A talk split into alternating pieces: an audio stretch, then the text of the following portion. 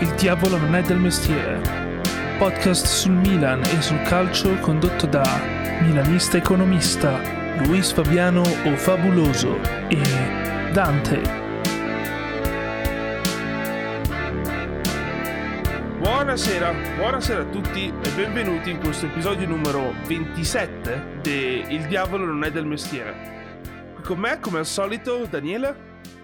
Ciao a tutti. E Marco. Ciao a tutti, buonasera. Bene, puntata numero 27, puntata che viene dopo il ritorno di Champions League col Porto e dopo il derby con l'Inter. Chi vuole provare a fare un piccolo bilancio di queste due partite e di cosa significa per il proseguo della stagione del Milan? Marco, ti cedo il passo, dai. Allora, sono due X che sono una positiva e una negativa, direi, perché se un pareggio nel derby, considerando la precaria condizione di svariati nostri titolari, aggiungendoci un Inter che arrivava più fresca, con una partita meno impegnativa rispetto alla nostra, almeno in termini di qualità dell'avversario, l'X col Porto invece precedente al derby è negativa, nel senso che non ci preclude la possibilità di passare il girone, nel senso che non ci estromette totalmente dai giochi, ma sicuramente ci rende più difficile il percorso, perché poi vorrebbe dire andare a Madrid tra una settimana, praticamente tra 8 giorni, e vincere, e poi vincere anche l'ultima in casa con Liverpool, sperando nelle combinazioni degli altri risultati, che il Liverpool la prossima vinca e poi il Porto pareggi con l'Atletico Madrid. Col Porto è una partita brutta, sporca oserei anche dire, perché mi sembra che sia stata una partita abbastanza combattuta anche a livello fisico e tutto. Infatti noi siamo andati abbastanza in sofferenza a livello fisico, perché soprattutto a centrocampo, perché Bennacer, nonostante abbia giocato una signora partita, fisicamente faceva fatica, perché sulle seconde palle, perché su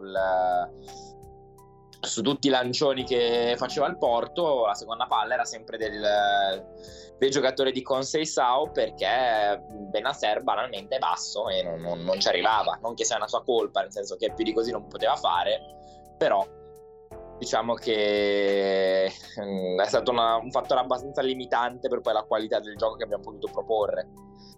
E ovviamente col Porto parti, in 5 minuti sei sotto 1-0, svista dell'arbitro, ennesima di questa Champions League, ma non voglio parlare di quello. E la reazione tarda un po' ad arrivare, qualche tiro, un tiro di Giroud al 30°, ma per il resto abbiamo più rischiato di perdere, prendere il secondo o terzo gol che di farlo.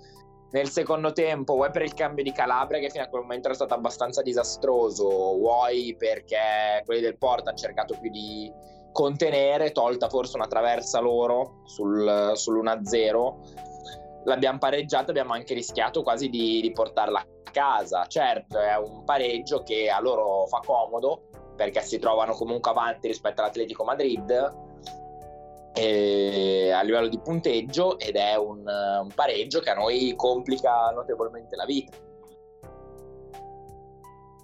Sì, è una squadra, la nostra, che sta mandando messaggi un pelo contrastanti. Allora c'è da dire che ovviamente è una squadra promossa a pieni voti per il momento, però c'è da dire che mentre in campionato sente già di avere una certa autorità, una certa autorevolezza, insomma, scende in campo molto più contratta in Champions. Chiaro, hai una squadra che è giovane, quindi soffre un pelo il palcoscenico.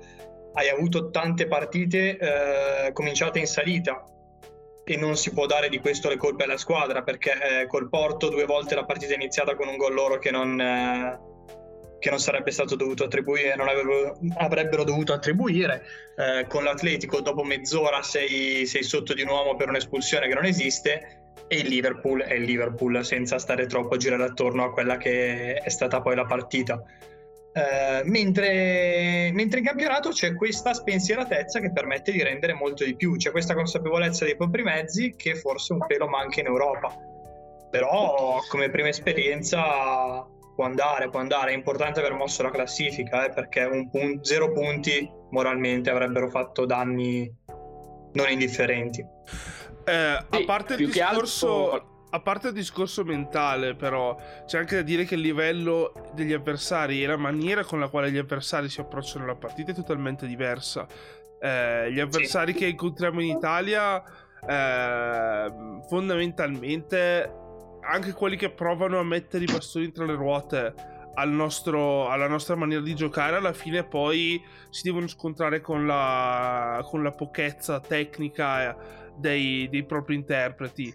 Mentre in Champions League anche il Porto, una squadra che magari colui che guarda la Champions così di passaggio magari lascia un attimo fuori considerazione, è comunque una squadra, una delle top squadre d'Europa, una delle migliori 10 sicuramente.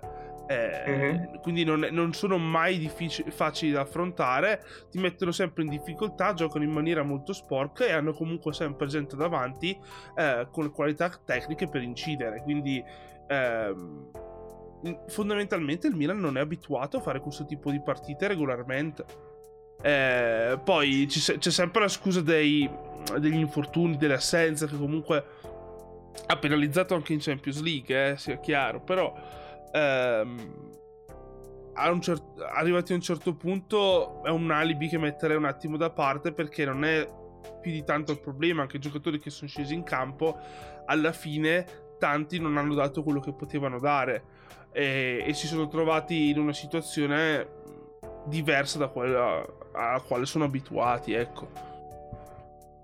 Sì, io prendo lo spunto proprio del confronto tra il derby e il Porto, perché col Porto sono sotto 5 minuti e la reazione prima del 30° fondamentalmente non c'è stata, ci siamo fatti schiacciare. Con l'Inter siamo andati sotto dopo 10 minuti, anche lì un rigore che secondo me non esiste mai, tralasciando il discorso arbitro in generale. Lì invece con l'Inter dopo 10 minuti l'hai pareggiata fondamentalmente, e in quei 10 minuti c'erano state anche delle occasioni comunque in cui tu sei riproposto in attacco, sei andato comunque ad aggredirli alti e non ti sei fatto intimorire. Io non so se è un problema di testa dei nostri, che in Champions giustamente perché sono giovani, molti sono la prima esperienza, non scatta ancora e vedono gli avversari sempre come troppo superiori e vanno in difficoltà, o se sia il fatto che in Italia si giochi un calcio ancora vecchio, che si sposi perfettamente con le caratteristiche di quello che è il Milan di Pioli, quindi grande aggressività sul pallone, grande utilizzo degli esterni per portare superiorità numerica. Detto ciò, comunque in campionato alla fine dopo 10 minuti stai pareggiando, nel senso che in quei 10 minuti poi li hai schiacciati, non hai mai avuto la sensazione di poter andare in difficoltà nei 10 minuti in cui poi l'hai pareggiata. Col Porto durante tutto il primo tempo e fino al 50° più o meno io ho sempre avuto la sensazione che il Porto avrebbe fatto di lì a poco un secondo e anche un terzo gol.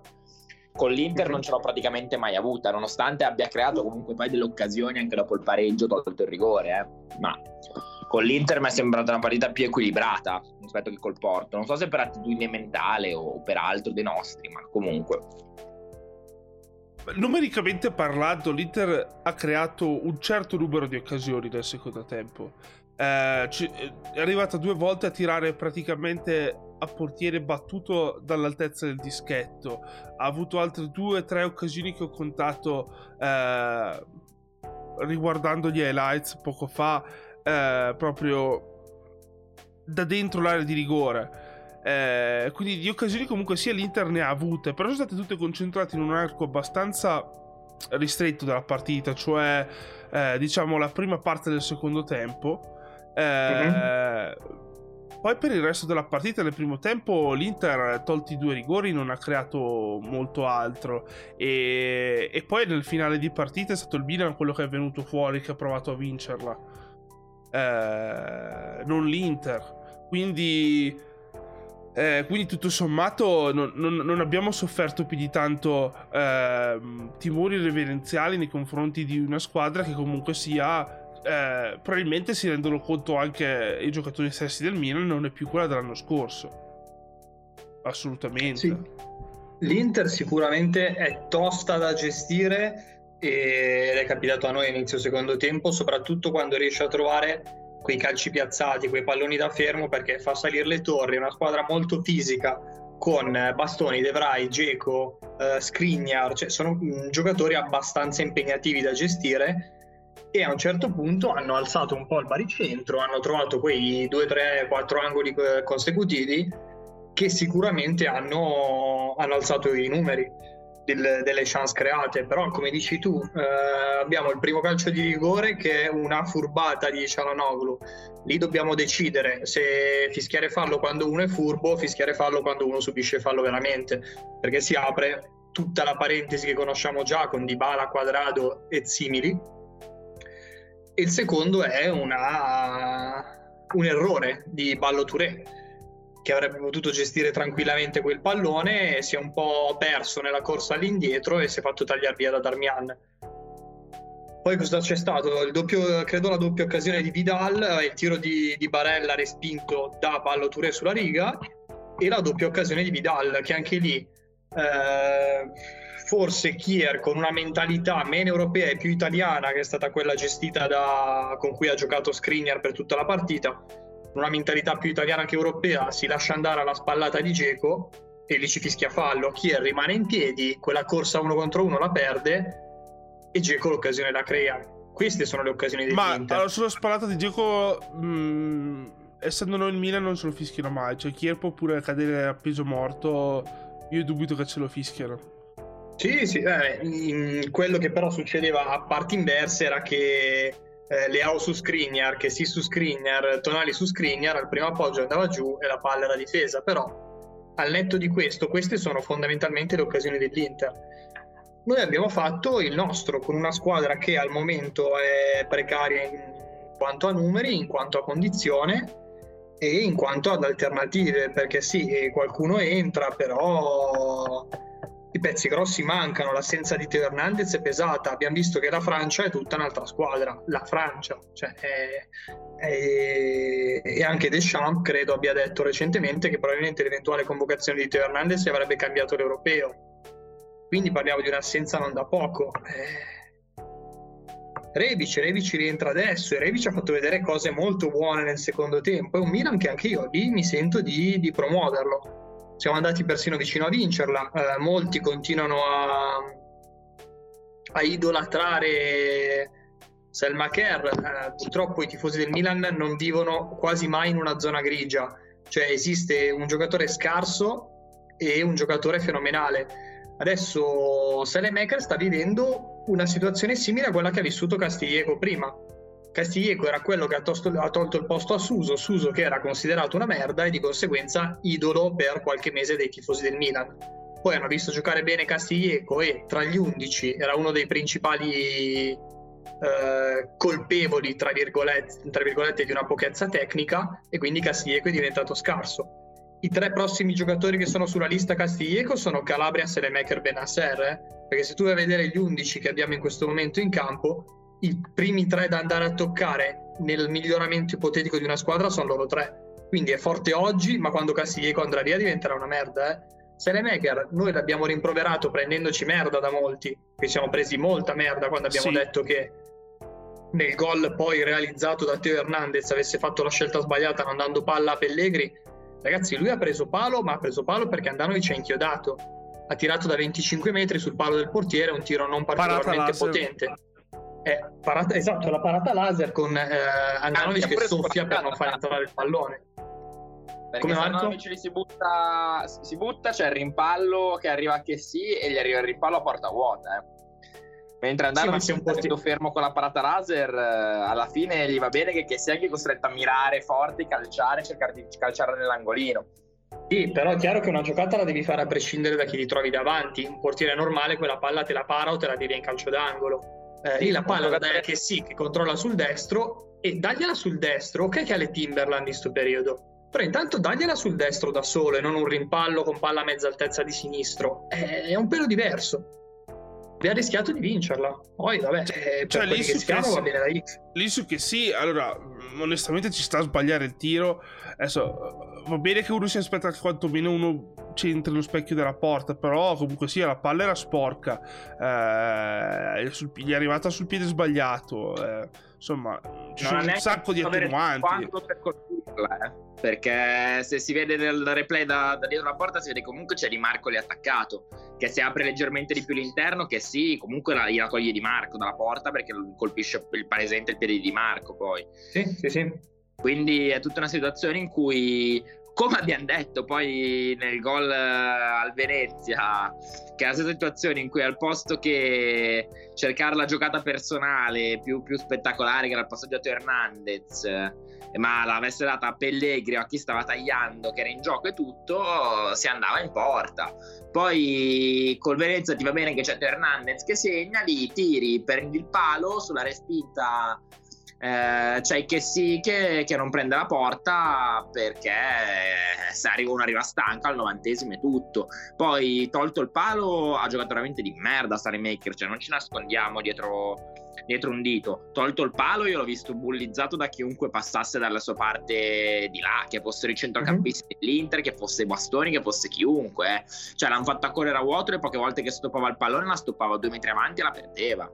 Purtroppo su quella fascia contro l'Inter male. Però non voglio neanche avere la gente che poi dice no, ma poverina è forte, guarda, ha segnato un gol di esterno all'Estonia, cioè annullato, e chi se ne fotte, nel senso il problema è sempre il decision making. Uno può avere ottimi tempi di decision making ed essere più scarso tecnicamente. Ok, Tonali è uno che fa sempre la decisione giusta 9 volte su 10, soprattutto quando c'è da imbucare. Ok, Saelemaekers è uno che magari è più forte tecnicamente, nel senso che c'ha il dribbling, il tunnel, la roba, però c'ha dei pessimi tempi di decision making e la decisione finale poi la sbaglia, col risultato che uno magari ti fa la giocata tecnica 2 volte a partita, ma 2 volte ti manda in porta l'uomo. L'abbiamo visto l'anno scorso il passaggio di Tonali che ha fatto contro il Lille al ritorno, che poi siamo andati a segnare, ok, a Lille. E il Saelemaekers di turno che per una volta che ti fa la giocata giusta su Teo Hernandez, su 3-4 occasioni che magari crea durante una partita, le altre 3 occasioni vanno in vacca perché sbaglia totalmente la giocata. Poi ognuno tira le proprie conclusioni. Io il pallino che avevo quest'estate era prendere un esterno destro forte. Poi se alla gente che ci ascolta, che legge su Twitter, va bene avere un esterno destro mediocre, poi non si lamenti però che il Milan fa fatica a passare i gironi di Champions, che alcune partite brutte e sporche poi non le portiamo a casa perché manca quel qualcosa in più. Qualcosa in più è panchinare Saelemaekers con tutto il bene del mondo e prendere un esterno destro, in grazia di Dio, a Kim Ziyech sto parlando di te, e sogni un po' bagnati per te, e molto bagnati, e cioè no, poi giochiamo con i Saelemaekers, i Susi, Castiglieco. Però poi non ci stupiamo quando giochi con suo titolare, arrivi a un punto dalla zona Champions, giochi con Salamella titolare e il giorno di Champions non lo passi, piuttosto che rischi di arrivare corto in alcune partite che possono essere decisive. Se domenica sera per sbaglio da quel passaggio a Kessie che si segna, hai mandato l'Inter a meno 10 dopo 11 giornate, Cioè meno 10 punti iniziano ad essere tanti da recuperare. Inizia ad essere, vuol dire che tu puoi perdere 3 partite, loro le vincono tutte e 3 e comunque non ti arrivano a pari. Meno 7 è ancora lì nella zona in cui sbaglita una partita, loro la vincono, sono a meno 4 e sono gli attaccati a rompere i coglioni, però alla fine le partite, il calcio gira su queste giocate, e vai alla pausa da prima in classifica da solo. Vai alla pausa da prima classifica da sola, perché il Napoli ha pareggiato a Verona e io adesso gradirei vedere anche il Napoli le prossime giornate, perché per adesso il Napoli contro le Big 7 ha giocato solo contro la Juventus, che era senza i sudamericani e si è fatta 2 gol da sola, e ha giocato contro la Roma facendo 0-0. Per il resto, sbaglio, non ha giocato ancora un big match, perché poi pare che adesso Napoli giochi contro l'Inter, deve giocare contro la Lazio, deve giocare contro contro di noi a fine dicembre, 19 dicembre, penultima del girone d'andata, e deve giocare ancora contro l'Atalanta. Cioè sono partite che arrivano poi in un periodo in cui il Napoli comunque non è tranquillo nel girone di Europa League, deve comunque vincere partite, mettersi a posto a livello di classifica per pensare di passare. Non sai neanche se passa da primo o passa da secondo, quindi eventualmente una partita in più a febbraio senza i suoi titolari della Coppa d'Africa. Cioè inizia ad essere comunque una situazione interessante. Noi alla fine di big che ci mancano da affrontare ci sono rimaste il Napoli e basta. E la Fiorentina volessimo considerarla tra le top 7, top 8 del campionato. Di altre big da affrontare non ce ne sono rimaste, ma noi come tante altre squadre, perché se vado a memoria mi pare che l'Inter, anche a lei è rimasta forse solo il Napoli e Roma, mi sa. La Roma non credo abbia incontrato Napoli e Roma. La Lazio mi pare l'abbia affrontate tutte, addirittura tranne il Napoli, anche lei. Sì, il Napoli è praticamente la squadra che rimane a tutte le altre big da affrontare, più o meno. Tolte sì, forse uno o due altri big match di cartello, da qua a fine del giro d'andata tutti i big match avranno il Napoli coinvolto. Alla Roma forse è rimasto solo l'Inter da affrontare. Comunque, cioè, tutte le big hanno uno o due match da affrontare praticamente. No, forse la Roma anche l'Atalanta deve affrontare. E invece poi arrivi con il Napoli che deve ancora affrontarle praticamente tutte tranne due, di cui una è una big tra tante virgolette che è la Roma, in cui finché tengono l'allenatore che tengono, pessime opinioni su quello che possono fare. La difesa è anche quella, tra l'altro loro continuano a esaltare gente, ma io ho serie perplessità. Però a me sta bene che rimangano così, tutto l'organico. Sì, assolutamente. Sì, tra l'organico e l'allenatore la Roma deve un po' rivedere. Però se dal punto di vista dell'organico io posso capire che quello che possono fare, data la situazione economica nella quale versano, sia ben poco. Dal punto di vista dell'allenatore potevano magari risparmiarsi un ingaggio ingente. Perché... più che altro, ragazzi, dati alla mano, senza aver speso 40 milioni per l'attaccante, più gli altri soldi spesi dalla Roma sul mercato per i vari riserva del terzino che adesso sta giocando perché Spinazzola è ancora rotto, eccetera. Cioè, dati alla mano, Fonseca l'anno scorso ha fatto più punti. Poi possono dire quello che vogliono, ma l'anno scorso Fonseca con una rosa inferiore aveva fatto più punti. Poi ognuno trae le proprie conclusioni, ripeto, però Fonseca classico allenatore di livello che viene preso a pesciate in faccia da un ambiente che fa fatica a riconoscere il merito. Fa fatica a riconoscere anche la pochezza tecnica della squadra. Cioè, se la Roma l'anno scorso perdeva le partite, perdevi i big match contro le altre, e non è un caso, non è che è colpa di Fonseca che la rosa era quella che era, perché se perdi una partita, perdi due partite, perdi tre partite contro le big, è un caso, l'allenatore poteva fare, poteva non fare. Se tu non vinci un big match in tutte le partite che hai affrontato contro le big, figa, potrà anche essere colpa della rosa, poteva essere solo colpa del Cristiano che ci ha messo ad allenarla, perché se no allora diciamo che c'è la rosa del Barcellona di Suarez, Messi e Neymar, e senza Fonseca vincevi la Champions League. Cioè sono sempre discorsi che in quella piazza sono difficili da fare, perché pensano sempre di avere la rosa migliore, siamo in lizza per lo scudetto perché abbiamo preso Mourinho, abbiamo preso Abraham. E poi i fatti sono che fa sempre fatica poi a raggiungere posizioni di livello da oramai 20 anni a questa parte. Sono 20 anni, mi pare, che non vincano uno scudetto, non vincano un trofeo in generale, penso, forse una Coppa Italia, però vabbè, in lotta per lo scudetto ci sono state qualche volta, mi ricordo loro secondi più di una volta in questi anni, però sì, ma gli è mancato quel quid in più, esatto, quando la piazza stava di avere una rosa nettamente più forte delle altre, però poi se arrivi sempre secondo facciamoci. D'altronde gli è mancata spesso anche la continuità tecnica, cioè ogni volta che c'è stato un giocatore quantomeno atto abile a vincere lo scudetto, l'hanno venduto quando c'è stato di Salah l'hanno venduto per noccioline, considerati i prezzi che andavano e che vanno di questi giorni. Alisson idem, Manolas l'ha dato via forse al momento giusto. Ma tanti giocatori che comunque sia passano da Roma molto velocemente e se ne vanno, no. Rende complicato comunque formare un progetto tecnico continuativo.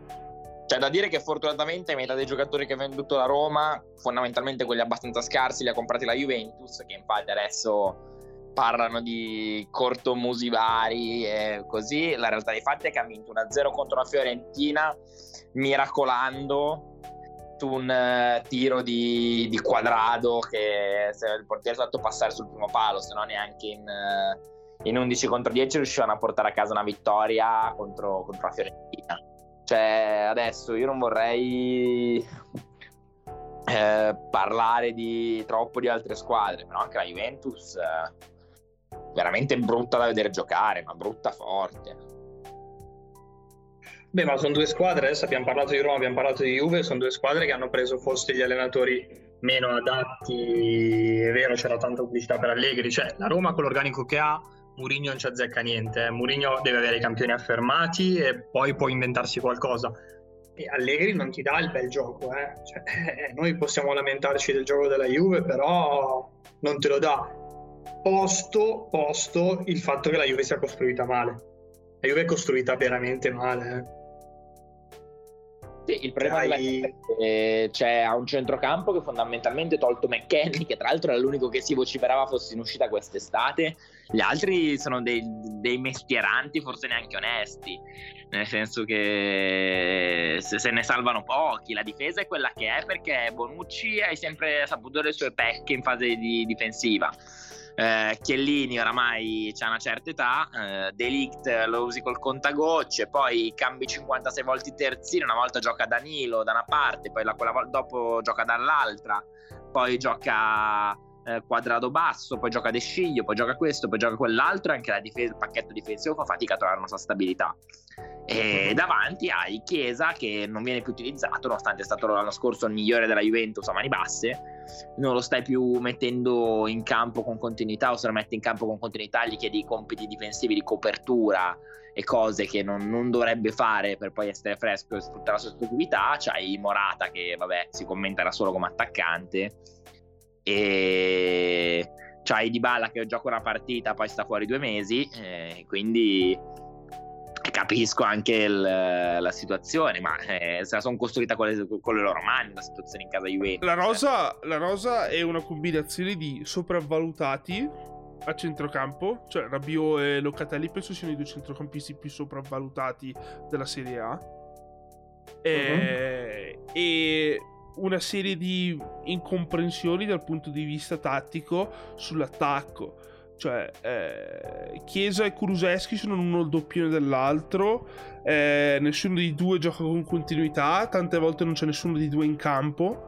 De Ligt è un giocatore che comunque evidentemente ha bisogno di essere un po' coccolato per poter esprimersi al meglio, e invece viene preso a pesci in faccia in conferenza stampa da Allegri.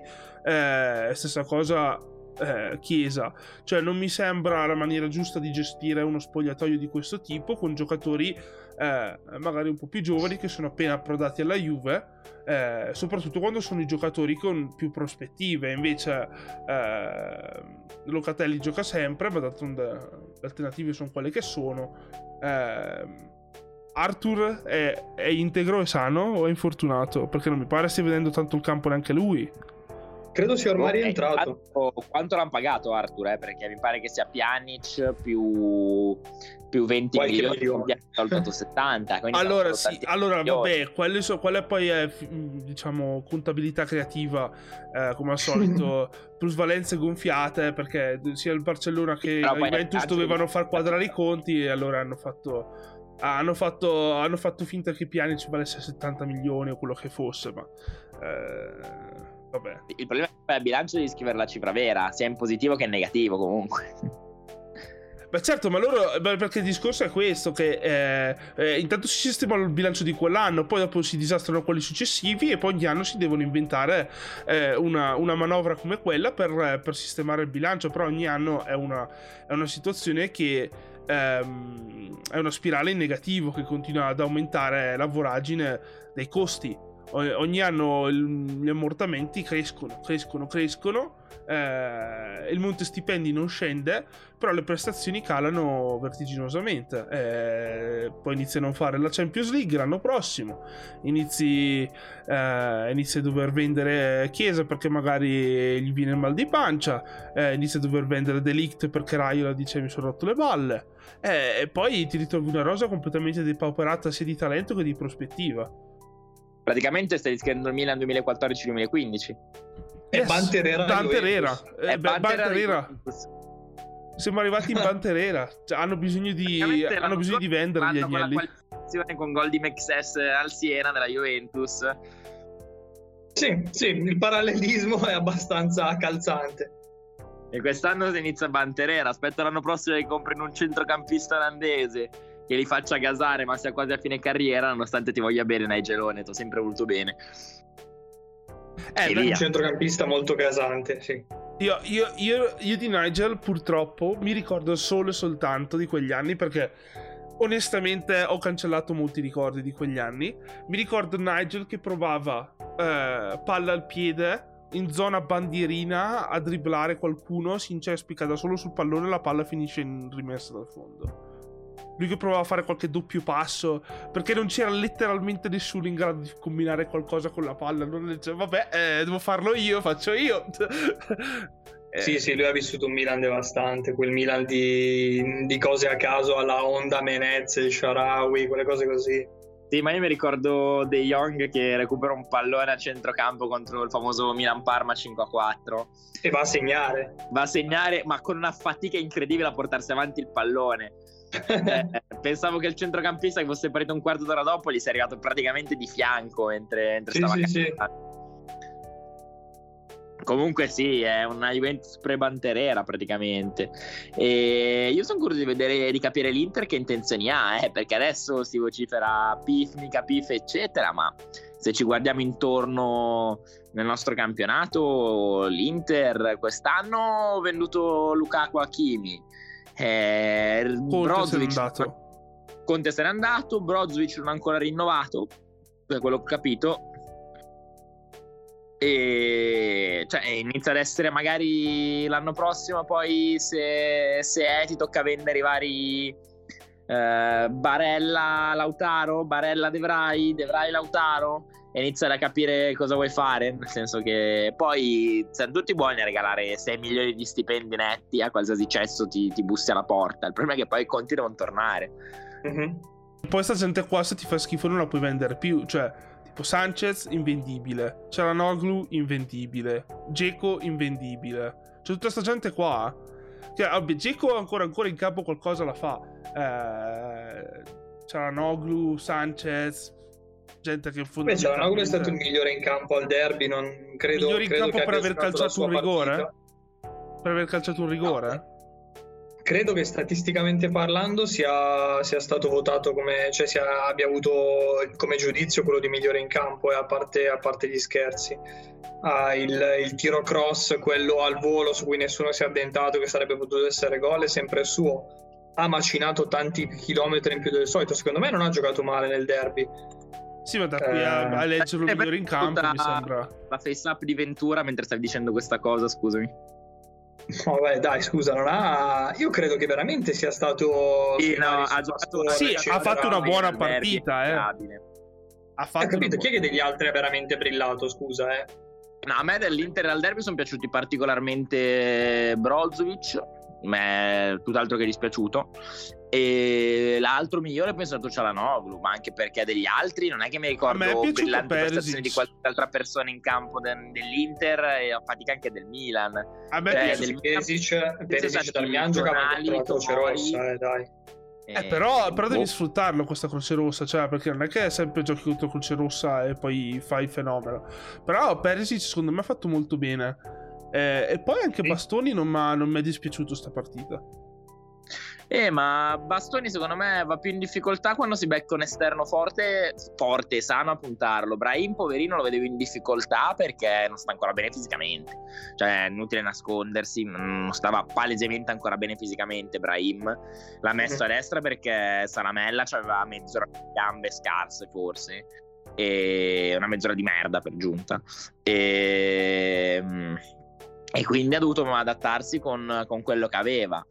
Io l'unica cosa che rimprovero a Pioli del derby è che non ho capito alcuni cambi, cioè non ho capito il perché togliere Tonali invece di Bennacer, perché io posso capire voler mettere no scusami, c'era Kessie dall'inizio, c'era Kessie dall'inizio, sì, insomma avrei tolto Kessie io rispetto a Tonali. No, perché... io invece avrei tolto direttamente Krunic, che poi è un cambio che ha fatto dopo neanche 10 minuti comunque, quello di poi alzare Bennacer e mettere dentro Bakayoko. Bakayoko non ha fatto male, per carità, però avrei preferito aver Tonali in campo io sinceramente. Come il cambio di Leao non l'ho capito, avrei preferito a sto punto che mi dicevi guarda Leao te lo sposto a destra o cioè mi passo a un 4, una sorta di 4-4-2, 4-3-3 e abbasso Krunic a giocare a centrocampo e cambio modulo, perché entra al 55esimo era il periodo in cui forse è stato più in difficoltà della partita.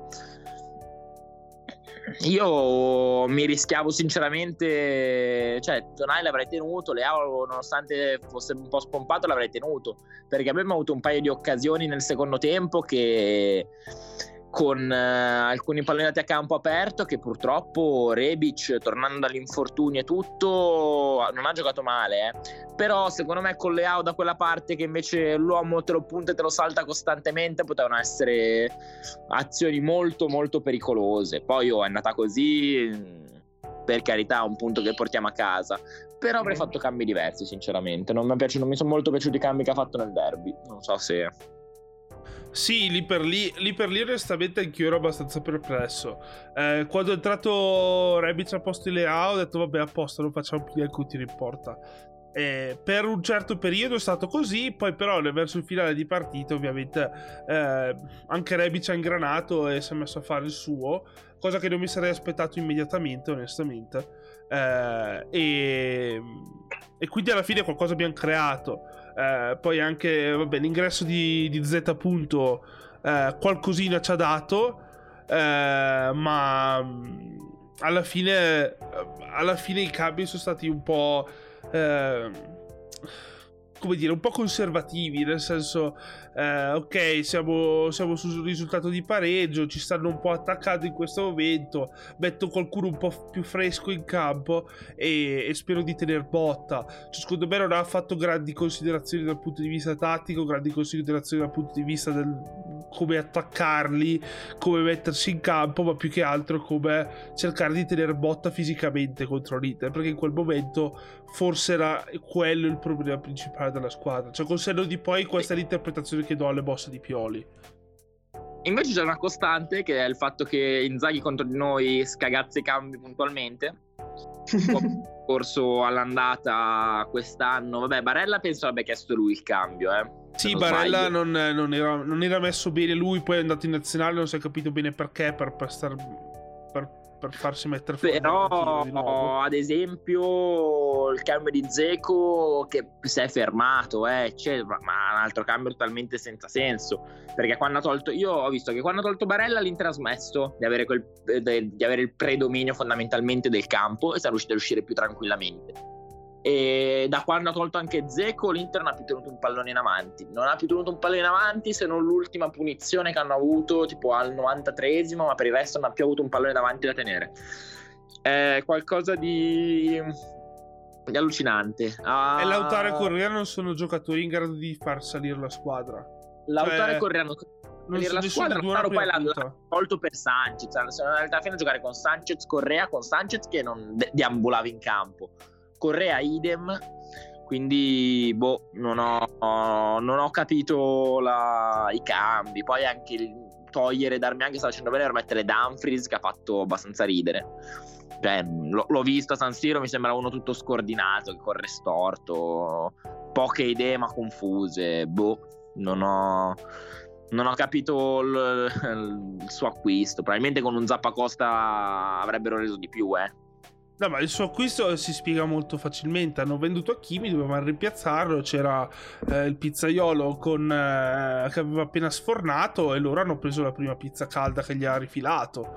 Cioè non ci sono tante altre spiegazioni, perché cioè, sappiamo bene come fa a mercato l'Inter. Cioè Marotta conosce forse 60 giocatori di Serie A.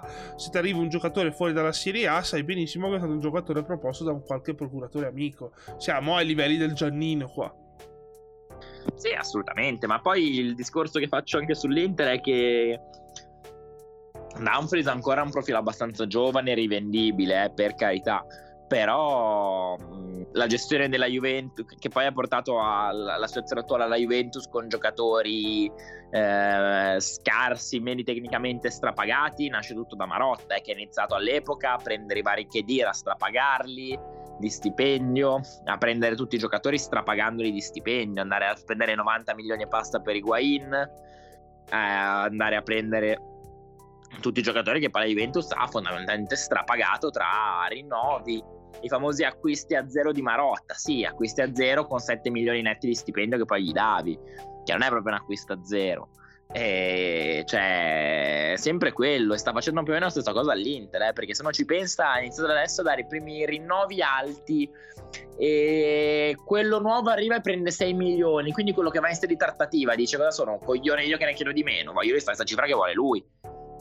Cioè è normale che se tu dai 6 milioni l'anno netti a Çalhanoğlu, Brozovic non ti dica: no guarda, io ne prendo 3,5, ne vuole 6 anche lui, se non 7.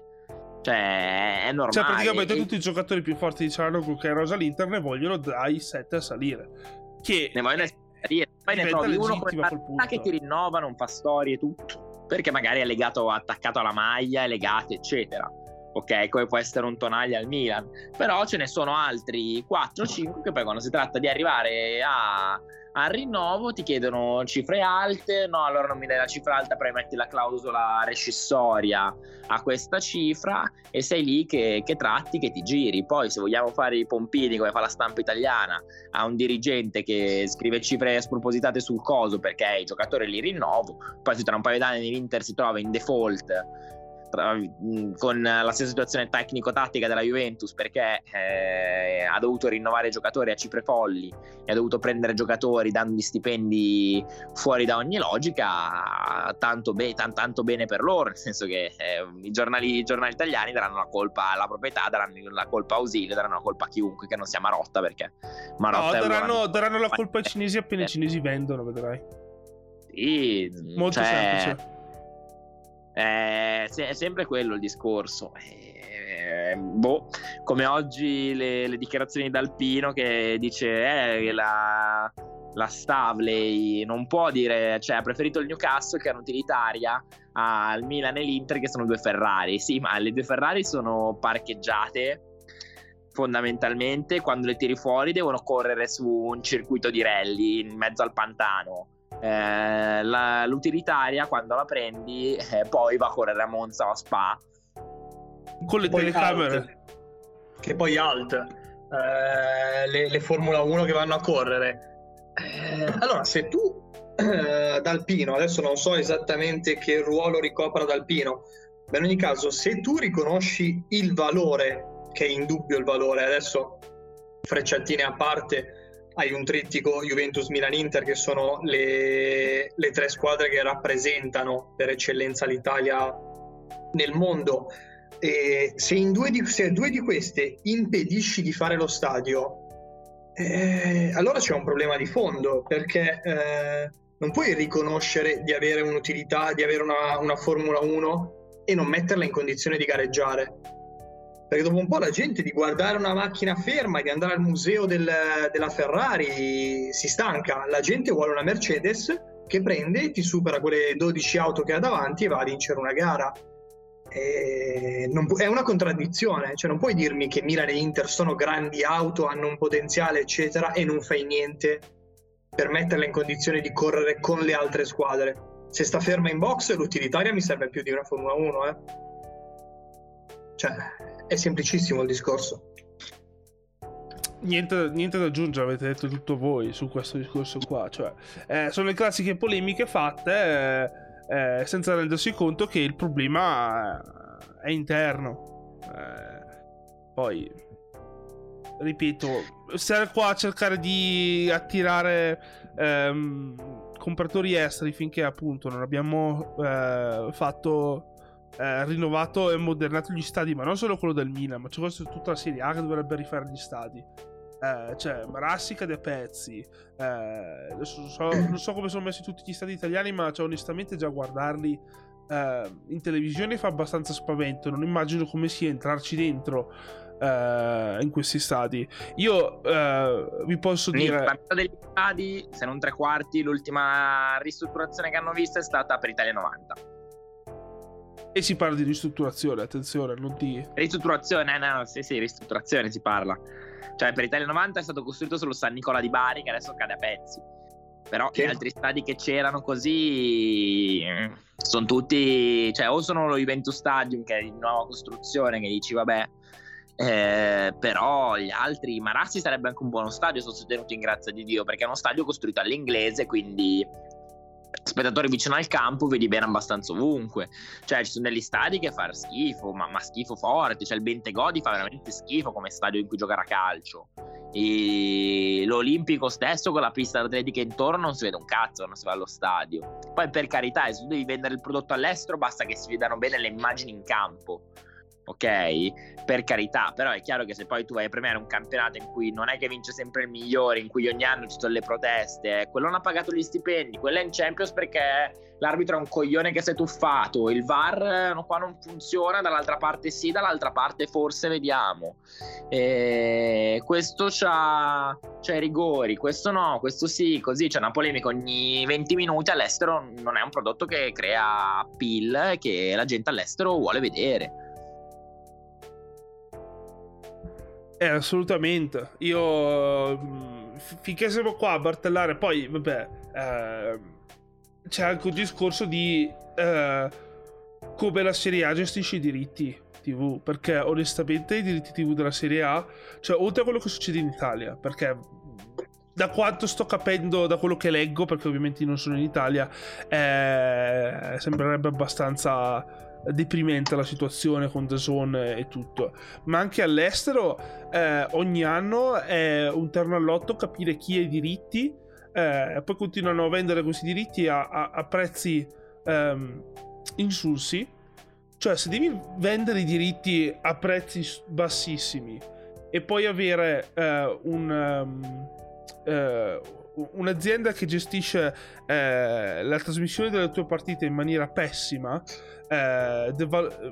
togliendo valore al tuo prodotto, ma io fossi nella Serie A mi farei il League Pass come fanno l'NBA, l'NHL o quel cazzo che è, vendi solo negli stati dove questi diritti ti danno una certa quantità di soldi, altrimenti tutti gli altri si fanno il cazzo di League Pass e si guardano la Serie A e gli offri una qualità un po' più decente. E sei tu che gestisci il tuo prodotto e lo valorizzi come meglio credi. Invece sei sempre nelle mani di aziende terze che hanno interesse zero a valorizzare il tuo prodotto e vogliono soltanto sfruttare il tuo nome per attirare persone a fare l'abbonamento. Fine. Sì, io la vedo così. Discorso. No, ma sì, è assolutamente così. Perché per l'offerta che ha, cioè la Serie A comunque al netto di tutto ha big match che sono assolutamente superiori rispetto a quelli di Ligan, cioè Marsiglia PSG, Marsiglia Lille eccetera, non sono paragonabili comunque a un Milan Inter, Milan Juve o gli stessi Milan Napoli Juve, Napoli Inter. Sono prodotti di qualità ben superiore, sono prodotti di qualità superiori anche alla Bundesliga. Il problema è come viene venduto il prodotto. Gli altri cercano di curarlo, infiocchettarlo bene, impacchettarlo. Finché in Premier League non vedo una diagonale difensiva decente da 10 anni come minimo, e me la fanno passare come il campionato più spettacolare del mondo. Grazie al cazzo, pigliano palla, c'ho 50 metri di campo vuoti perché gli avversari non prestano alto, o se prestano alto lasciano dei buchi allucinanti dietro. Me la fanno passare come il campionato migliore del mondo perché lo inziochettano a meraviglia. La Serie A, che sarebbe un campionato tatticamente più valido con partite interessanti, quasi sempre partite equilibrate, soprattutto durante i big match eccetera, viene passato come un campionato di merda, ma perché la percezione che si ha all'estero è questa, si ha la percezione che il campionato di Serie A oramai sia un campionato dove i talenti scappano, le posizioni sembrano quasi decise a cazzo di cane, perché quello ci ha avuto il rigore in più perché lì il VAR non è intervenuto la partita dopo contro altra squadra, il VAR è intervenuto per questa cosa, perché c'è stato l'episodio dove il VAR lì non lo può andare a rivedere, dall'altra parte sì, quello non ha pagato gli stipendi, si è comprato 3 top player, poi è venuti l'anno dopo ma intanto ha vinto lo scudetto, eccetera eccetera. Viene percepito come un campionato del cazzo perché il prodotto è infiocchettato male, perché dall'estero la Serie A se ne sbatte dell'estero, vuole vendere i diritti qua, già i diritti che è venuto qua, la visione cioè, della gente che si lamenta perché non riesce a vederla bene con DAZN, perché hai strutture arretrate in Italia per i servizi di streaming, ma ne sei consapevole perché sei in Italia e quindi sai benissimo. No, ma allora attenzione, DAZN trasmette male in tutto il mondo, attenzione. Sono 720p in tutto il mondo e hanno problemi di server in tutto il mondo. Non è una questione d'Italia, è una questione loro che non hanno voluto investire particolarmente in infrastruttura. E sono d'accordo, Nick, sulla questione server, sulla questione altro. Il problema è che in Italia ci sono molte zone dove la fibra non è neanche arrivata. Tu pensa a cercare di vedere una partita su DAZN senza avere neanche la fibra. Cioè diventa una roba improponibile e tu ne sei consapevole quando vai a vendere i diritti della Lega Calcio, ok? Però evidentemente ti interessa guadagnare quei 30 milioni in più che prendi da DAZN piuttosto che offrire un servizio di qualità, e poi alla lunga il servizio che vai a offrire fa scemare gli interessi della gente e ti fa guadagnare di meno, perché gli stadi oramai vuoi per il Covid, vuoi per mille motivi, iniziano ad essere riempiti solamente, cioè ti costa veramente tanto andare allo stadio, e non nascondo sto spendendo veramente tanto quest'anno per andare allo stadio perché non c'è l'abbonamento, devo prendere biglietti singoli, a biglietti singoli me li fa strapagare oggettivamente, ma è una situazione che accomuna Milan, Inter, Lazio, Roma, un po' tutte le squadre fondamentalmente.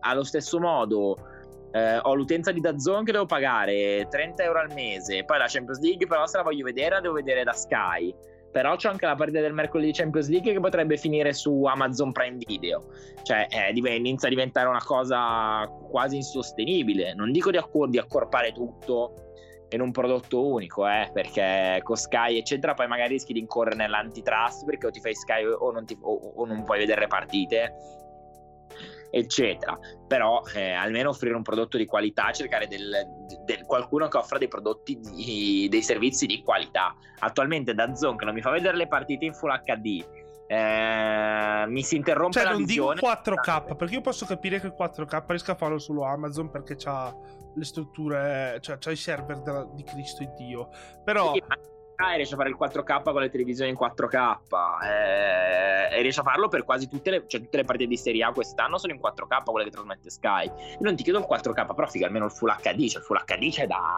10 anni sulle partite di Serie A. Io mi trovo a vedere DAZN, ma io ripeto sono connesso su DAZN tramite tra l'altro una fibra 2G che è la più potente che c'è in Italia attualmente, e direttamente al router e tutto, e riescono ancora a farmi saltare le partite. Alcune partite mi devo stoppare, uscire e rientrare perché non riesco a vedere correttamente una partita, o se la vedo magari cioè per il pezzettino di partita in cui si blocca quei 30 secondi io rimango poi 30 secondi indietro tutta la partita.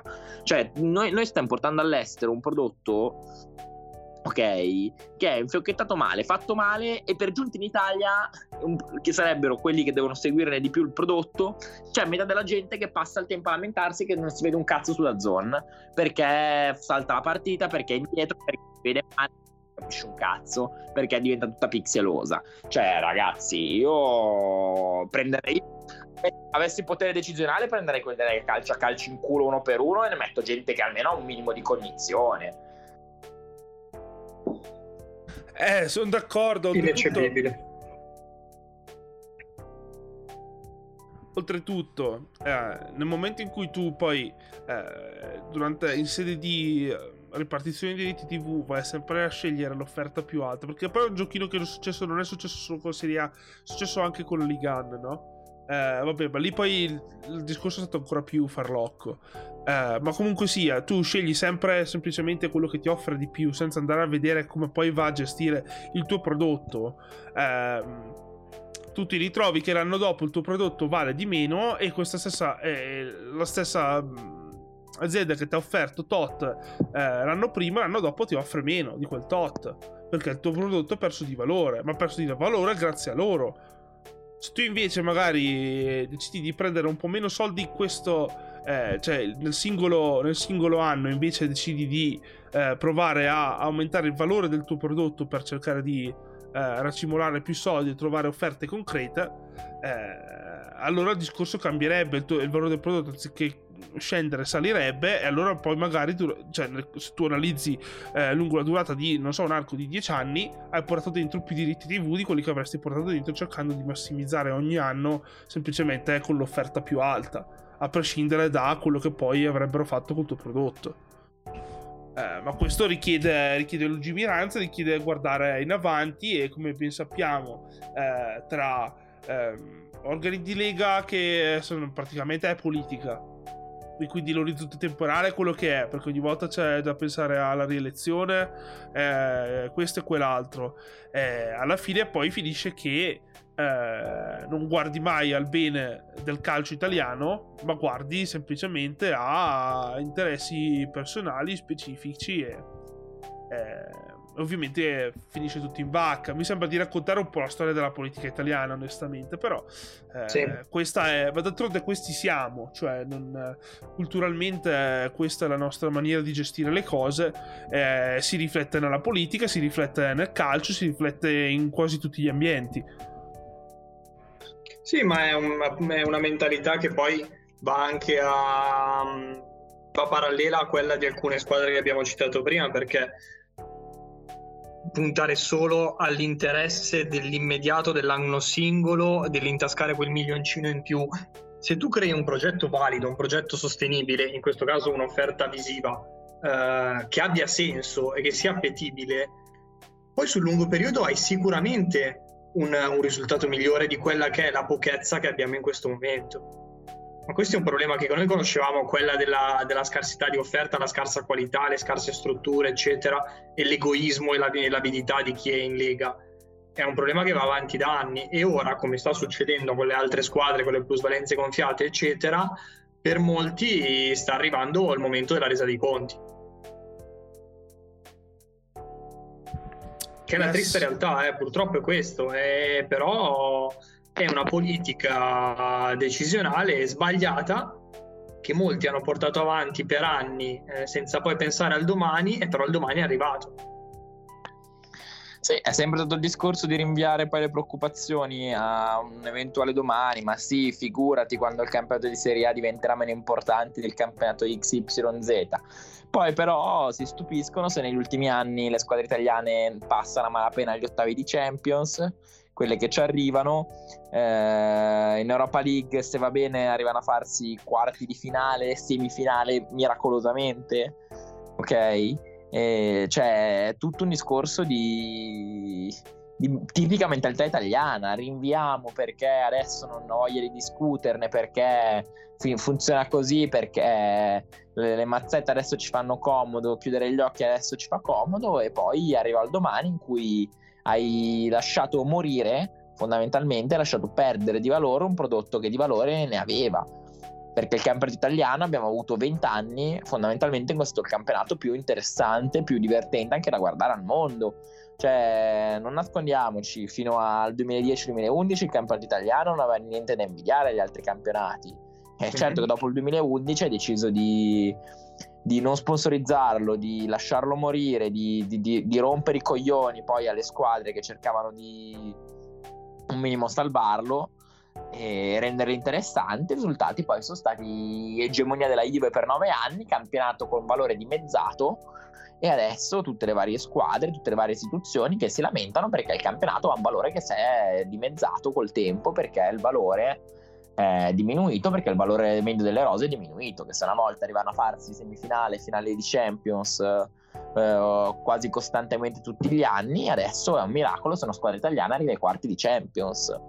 Cioè, alla fine è questo il problema. Siamo diventati un campionato che a livello qualitativo, vuoi per non pazienza degli addetti ai lavori, vuoi per non aver dato vita a strutture adeguate anche a livello giovanile, è un campionato di abbastanza una pochezza assoluta a livello proprio di giocatori che sforna, a livello di organico delle squadre. Ci sono squadre che cercano di essere un po' più virtuose sotto questo punto di vista, che sono il Milan, l'Atalanta, che è un ottimo settore giovanile e che gioca bene a calcio, il Napoli.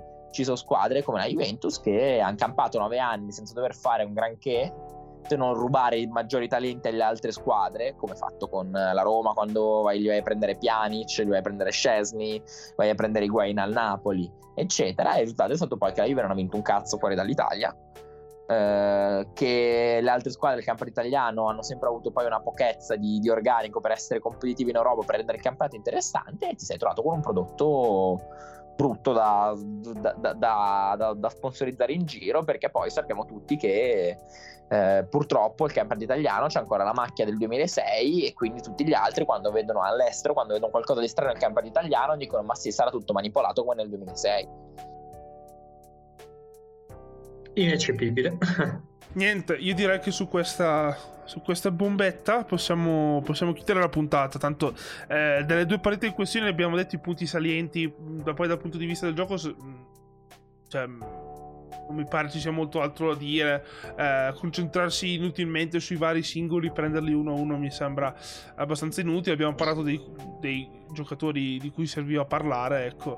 Io niente, sono abbastanza fiducioso che dopo questa pausa nazionali, forse con qualche giocatore un po' più riposato, perché non tutti hanno visto il campo in maniera pesante, speriamo di riprendere il cammino in campionato a buoni livelli. Poi quello che succederà in Champions League succederà, onestamente di crederci ci credo poco, però la matematica ancora non ci condanna, quindi forse è quasi obbligatorio crederci, chi lo sa. Vedremo quello che succede. In caso dovessimo uscire dal girone e non fare neanche l'Europa League non sarebbe un dramma, anzi sarebbe semplicemente una maniera per restare sempre sul pezzo in campionato, ecco.